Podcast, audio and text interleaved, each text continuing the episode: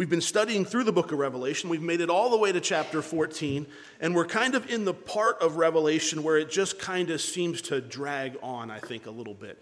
Not because of uh, it, it's boring in any sense of the imagination, it just seems to be judgment from the Lord coming upon the earth and more judgment coming upon the earth. And it kind of gets to a point where you go, why is it all happening this way? But I wanted to remind you guys that the judgment of the Lord is coming upon the earth slowly in this way, and He's waiting for to give people a chance to repent. Remember this whole tribulation period that we've set up in the book of Revelation, this seven year period. Uh, it, it's coming on the earth for two reasons. The first reason is to judge a Christ rejecting world.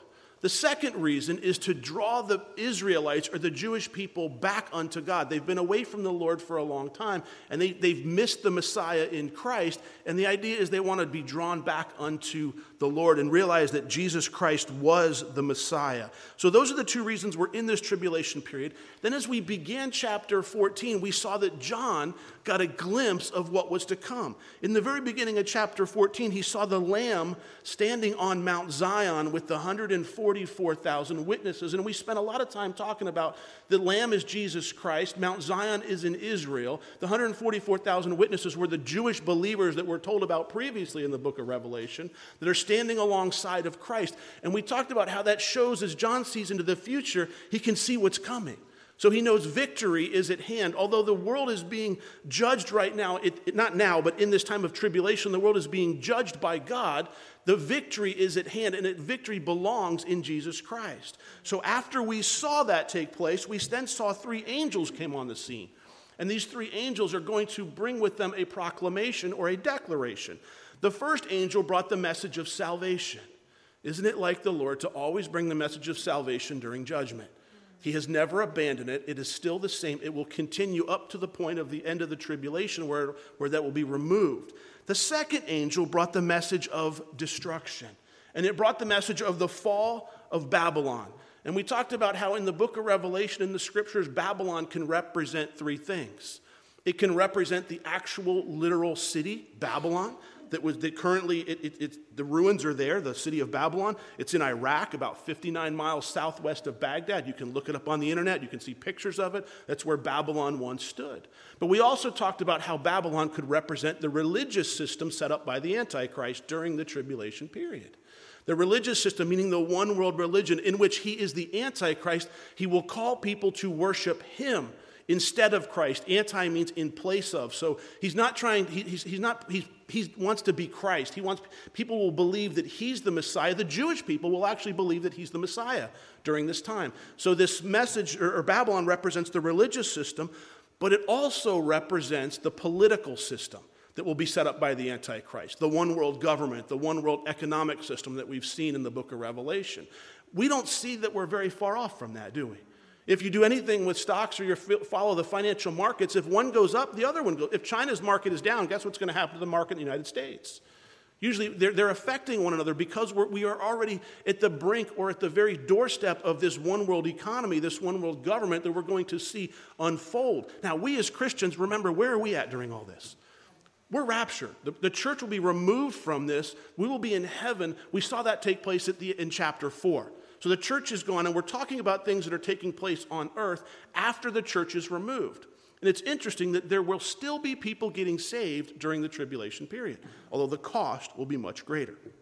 Now, we saw that this second angel warned about the fall of Babylon as he led his, that Babylon would fall. And the reason for the fall, the reason that this economic system will crash, the reason that this religious system will crash is because it's leading people away from Christ.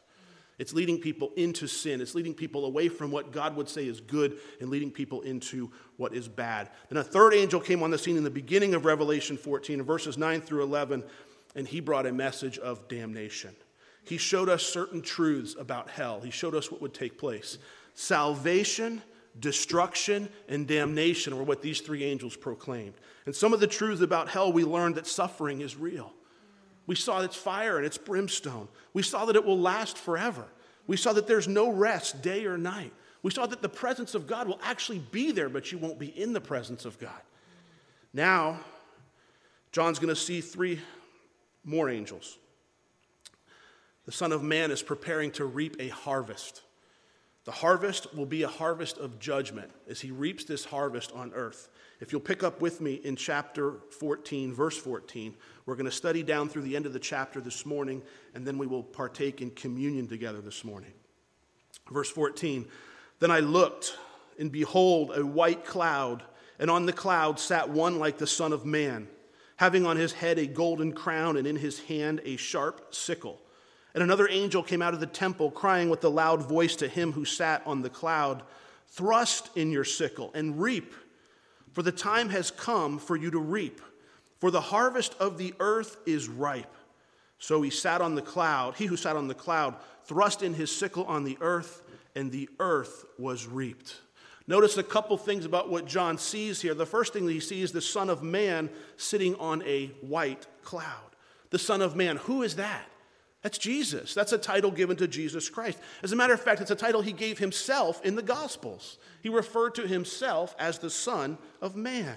Jesus refers to himself this way, and it, by saying that he's the Son of Man, it speaks to his humanity. It speaks that he, that he was fully human. But he's also referred to as the Son of God. And the Son of God speaks of his divinity. So he got the Son of Man, the Son of God. He was fully human, fully God. And we have to remember that. And then we also see the white cloud. The white cloud. Look, I looked and behold, and there was a white cloud. This cloud represents the presence of God and the glory of God. When the cloud would lead the Israelites in the desert, when the cloud would rest in the tabernacle, when the cloud would cover Mount Sinai, it represents the presence of God. The white represents purity, it represents the righteousness of the Son of Man. Notice he has on his head a golden crown. We saw a few chapters back, the Antichrist had crowns on his head as well, different kinds of crowns. I want to share the difference with you. In the Greek, there's two words for crown there's Stephanos and there's diadem. Two different words for crowns. The word diadem means royalty, it means authority. The word Stephanos means victory, it means victorious. The difference is if you competed in a race, if you competed in a game and you were victorious, you would have a Stephanos. It was a crown that was weaved. It was a crown that would be placed on your head. It was kind of like a, uh, a wreath that would be placed on your head. It was, a, it was a crown that signified victory. Notice Christ, as he's on the cloud reaping the harvest, is wearing a victorious crown. Now, we also know that he's also royalty. We also know it also represents authority. But in this case, what's being represented is his victory. Because John is looking into the future at the end of this, and he's reminded of Christ's victory in this. He's got on his head this golden crown. Now, he also describes himself this way. I want to share something with you. Turn with me also, if you would, to Matthew chapter 24. Some people would wonder is this really talking about Jesus Christ? The cloud, the crown, is this really talking about Christ? I want to read to you from Matthew chapter 24.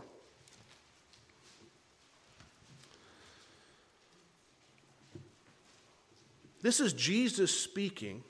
Look at verse 29, Matthew chapter 24, verse 29. And he's going to describe this very situation, this very scene that John is telling us. We're going to see it in Jesus' words as well. In verse 29 of Matthew 24, it says, Immediately after the tribulation of those days, the sun will be darkened. Did we see that happen? We've seen that taking place. And the moon will not give its light. We've seen that taking place. The stars will fall from heaven. We've seen that. The powers of heaven will be shaken. Then the sign of the Son of Man will appear in heaven. This is what John's seeing. Then all the tribes of the earth will mourn, and they will see the Son of Man coming on the clouds of heaven with power and great glory. When Jesus ascended to heaven after his apostles, do you remember what he, what he said? In the book of Acts, chapter 1, the apostles are looking up as he ascended to heaven, and it says they looked steadfastly toward the heaven as he went up. And behold, two men stood by them in white apparel, and he also said, Men of Galilee, they said to the apostles, why do you stand gazing up into heaven? This same Jesus who was taken up from you into heaven will so come in like manner as you saw him go up into heaven. He was taking up into the clouds, and he's going to be on the clouds when he comes back, when he returns. Revelation chapter 1, back to Revelation if you would. Revelation chapter 1, verse 7 says, Behold, he is coming with clouds, and every eye will see him, and every and they who pierced him and all the tribes of the earth will mourn because of him. In the very beginning of the book of Revelation, we were told this would take place. And John's describing. The part that gets confusing about this, if you haven't already noticed, John's not giving us everything in chronological order. He doesn't do it that way. You can't read the book of Revelation and go, all right, it's going to happen exactly in this chronological order. You see, he jumps into the future a little bit, and then when we hit chapter 15, he's going to back up and say, this has to happen before chapter 14 has to happen. And the reason I think he does, and this is only my opinion, is because when we look and we see in chapter 14 the victory, we need to be able to see the victory of Christ over the earth during this time period. Otherwise, it would just make this period this tribulation period even worse than it really is. Now, one other thing I want to address before we move on. Well, actually, we'll get there. Look at verse, the end of verse 14. He has in his hand what? A sharp sickle. He has in his hand a sharp sickle. A sickle was a tool or is a tool that can be used to harvest things. What's it for? It's, it's something that cuts down grain, it's something that slices, it cuts through grass, it, it's, it's, it's a harvesting tool. So the picture here is he's harvesting. Harvesting was, was a common way for them to speak. Remember, John's only using words he knows to describe what he sees. You might see the exact same thing and describe it in a different way. They lived in an, in an agrarian society or an agrarian culture where agriculture to them was everything. That's, that's, that's what they knew. So when he sees things being removed, he, thinks, he sees things being mowed down, he sees things being cut down. What's he going to describe it as? Harvesting. He knows you, you, you, you, plant seeds, you water, and you harvest. Everybody knew that. It was, a common, it was common knowledge back then. That's how they got their food. They didn't have Martin's and Save a Lot and all the food stores that they could just go to. They, they had to actually grow their food. So they were very familiar with these, with these types of analogies that he's using. So he's got a sickle. Again, this harvest is a harvest of judgment. As Christ returns to the earth, here he's being seen in the clouds. As he returns to the earth the second time, it's going to be judgment. When Christ came to the earth the first time, he came as a savior. When he comes the second time, he's going to be coming as a judge. That's the difference. Don't misunderstand the second coming of Christ with the rapture of the church. There's a difference. The rapture of the church, Christ doesn't come to the earth. The church is met in, the, he meets the church in the air. 1 Thessalonians chapter 4. They'll be caught up into the air, they'll meet the Lord in the air. So, what we see taking place, just so we're kind of all clear, Christ was on the earth the first time. We read about it in the Gospels. He will rapture the church. The church will be taken out because Christ always, God always removes his people before he casts judgment. We saw that in Sodom and Gomorrah. He, we, we see that throughout the scriptures. He removes those people that before the judgment is cast down. Then the rapture of the church will happen, after the tribulation, we will have what's called the second coming or the second advent. Understand there's a dip, make sure you have your timelines right there. And again, I'm teaching Revelation from a pre tribulation, premillennial perspective. So, he's got the sickle in his hand, and look at verse 15. And another angel came out of the temple, crying with a loud voice to him who sat on the cloud Thrust in your sickle and reap, for the time has come for you to reap the harvest for the harvest of the earth is ripe. So, why, why is this judgment happening? Why is this reaping taking place? Why is it happening right now? Two reasons were given there in verse 15. Number one, it says the earth is ripe. Now, when you think of ripe, you think of a nice piece of fruit that is just perfect for eating, right? That's not what the Greek word ripe means. The Greek word ripe means dried out or dried up. So it essentially means overripe. It's past due. Picture rotten fruit that's rotting. It's got too past. It's gone too far. You can't eat it anymore. That's what the word ripe means. Now read that same thing in a, in, with that context.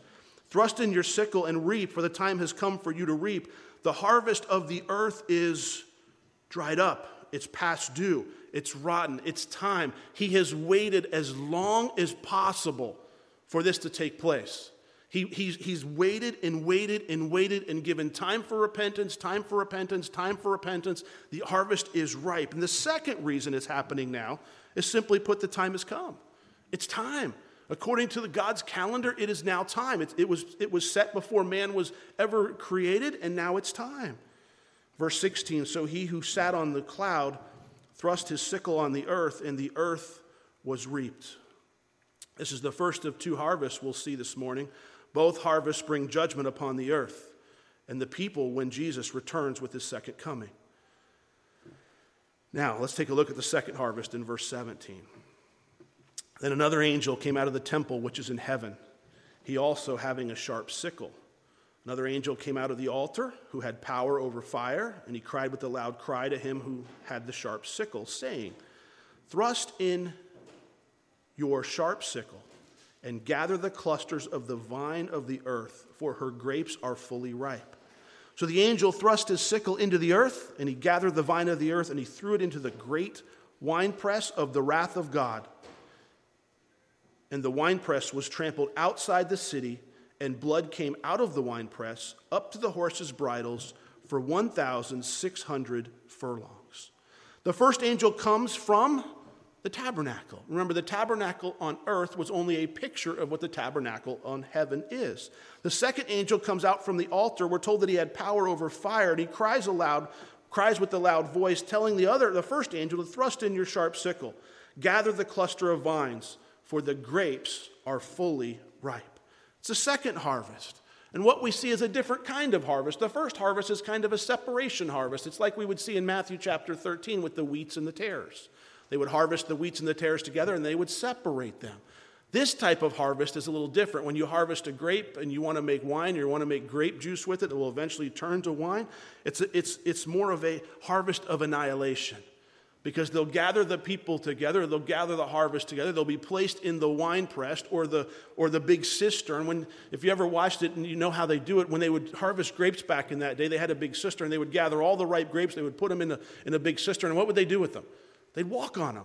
They'd crush them. They'd destroy them. They'd stomp on them. Why? Because they want to squeeze the juice out of them. They, they want to get them as flat as possible, and the juice would then run out of the bottom of the cistern into some sort of bottling mechanism or barrels that they would have set up. So, this, this harvest that we're seeing take place is a harvest of, uh, it's, it's really annihilation. It's really a harvest of destruction. Those people remaining at this time, they will be, will be told they will be in the winepress of the wrath of God. The winepress of the wrath. Of, I don't know about you, but I don't want to go there. I don't want to be there. I don't want to see that. I don't want to know what it's like. But the scripture tells us this for a reason. Sometimes I come across things, I'm like, God, couldn't you just leave that part out? You know, couldn't you just make it a little happy ending? Why does it have to be so, so rough? And why does it have to be so, so hard? And, and just, can't you just make everybody love you? And then, then it would solve all these problems. And the truth is, no, he couldn't. Because without the free choice to choose, we wouldn't be able to choose to love him. We'd just be simply programmed that way. And it wouldn't be a chance for us to show true love. When I hear the winepress of the wrath of God, that just sounds miserable to me. Do you remember the old song, The Battle Hymn of the Republic? Remember that? Remember singing that in school if you went to a Christian school? This is, that, this is the scripture it's taken from. Mine eyes have seen the glory of the coming of the Lord. He is trampling out the vineyard where the grapes of wrath are stored. He has loosed the faithful light, fateful lightning of his terrible swift sword. His truth is marching on. Some people, when they come to this type of scripture, when it comes to the judgment of God, I don't, they say, I don't like it. I don't like God judging people. Why couldn't? I thought he was a loving God. I thought he. How is it possible that we're going to praise him and worship him for his justice? My wife and I were talking about this this week. Don't we want justice? Think about it. Don't you want to see justice happen in somebody's life? Think, let, me, let, me, let me play a scenario out for you. Let's say that a crazy man runs into a school and, and shoots some innocent kids. What do we want? Justice. Don't we want to see him punished for his behavior? Don't we want to see justice brought forth? You can't bring the kids back. We want to see some sort of justice. What about when somebody rejects the living God? What about when somebody looks at the living God and says, No, you're not real. I don't want anything to do with you. We're going to see in the coming chapters, they're going to recognize that God is the one judging and they're still going to turn from him. That's how a believer is going to be able to worship during this time of wrath of the Lord. Because we're going to see, you see, we only know a little bit about God right now.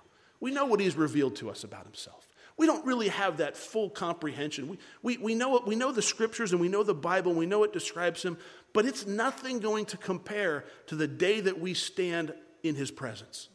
The day that we stand in his presence, everything we thought we knew, we're going to realize wow, amazing, absolutely incredible what we're going to find out about God. That's why when we see this kind of stuff, that's why when we read about his judgment, we read about the saints that are worshiping during the judgment, we're going to realize what he's, he's, what he's doing is he's just. His judgment is just. Nobody will get anything they don't deserve. Nobody. Otherwise, he wouldn't be a just God. Everybody will get what they deserve. What about us? Will we get what we deserve? If you're not covered with the blood of the Lamb, absolutely.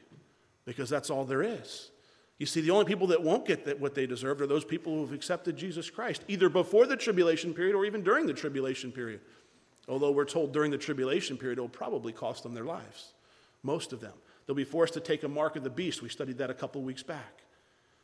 But they won't get what they deserved if they're in Christ. You see, for if you're in Christ, even if it costs you your life here on this earth, you will spend eternity with the Lord if you are not in Christ, you can back up just a few verses and see what hell has to has what it's going to be like when we read what the third angel is he brings about the damnation and he talks about what what will take place there. Now in verse 20 it says and the winepress was trampled outside the city and blood came out of the winepress up to the horses bridles for 1600 furlongs. What this is referring to is the battle of Armageddon the battle that will take place in the hills or the valley of Megiddo. Armageddon. It's the, it's the final battle that will take place. When we go to Israel in the spring, we're going to get to go to the valley of Megiddo or the, or the hill of Megiddo, and we're going to see where this will take place. So, as this is being told, John is describing this crushing, literally crushing, destroying of people like grapes, is what, what, he, what he's describing here. And we read that the blood resulting from the second and the last harvest will flow from the valley of Armageddon down the Jordan's Rift Valley past Jerusalem. It's literally going to flow 185 miles. That's what scholars suggest. Now, when we're told up to the horse's bridle, some people actually believe it's going to be that deep. Some people say, well, it's going to be 185 miles of blood that deep. I don't think it necessarily means that. I think what's more relevant or what it more means is, is uh, the, the field or the valley will be blood stained and blood soaked. When a horse runs through a really muddy field, what happens? Does he stay clean? No. What happens to the, what happens to the mud? It's going to get thrown up all over the horses. If there's more than one horse running through a bloody field, what's going to happen? So I think what we're looking at or what we're seeing predicted here for us when it says the winepress was trampled outside the city, out, that's, that's the city of Jerusalem, by the way. The blood came out of the winepress up to the horses' bridles for 1,600 furlongs. That's about the 185 miles.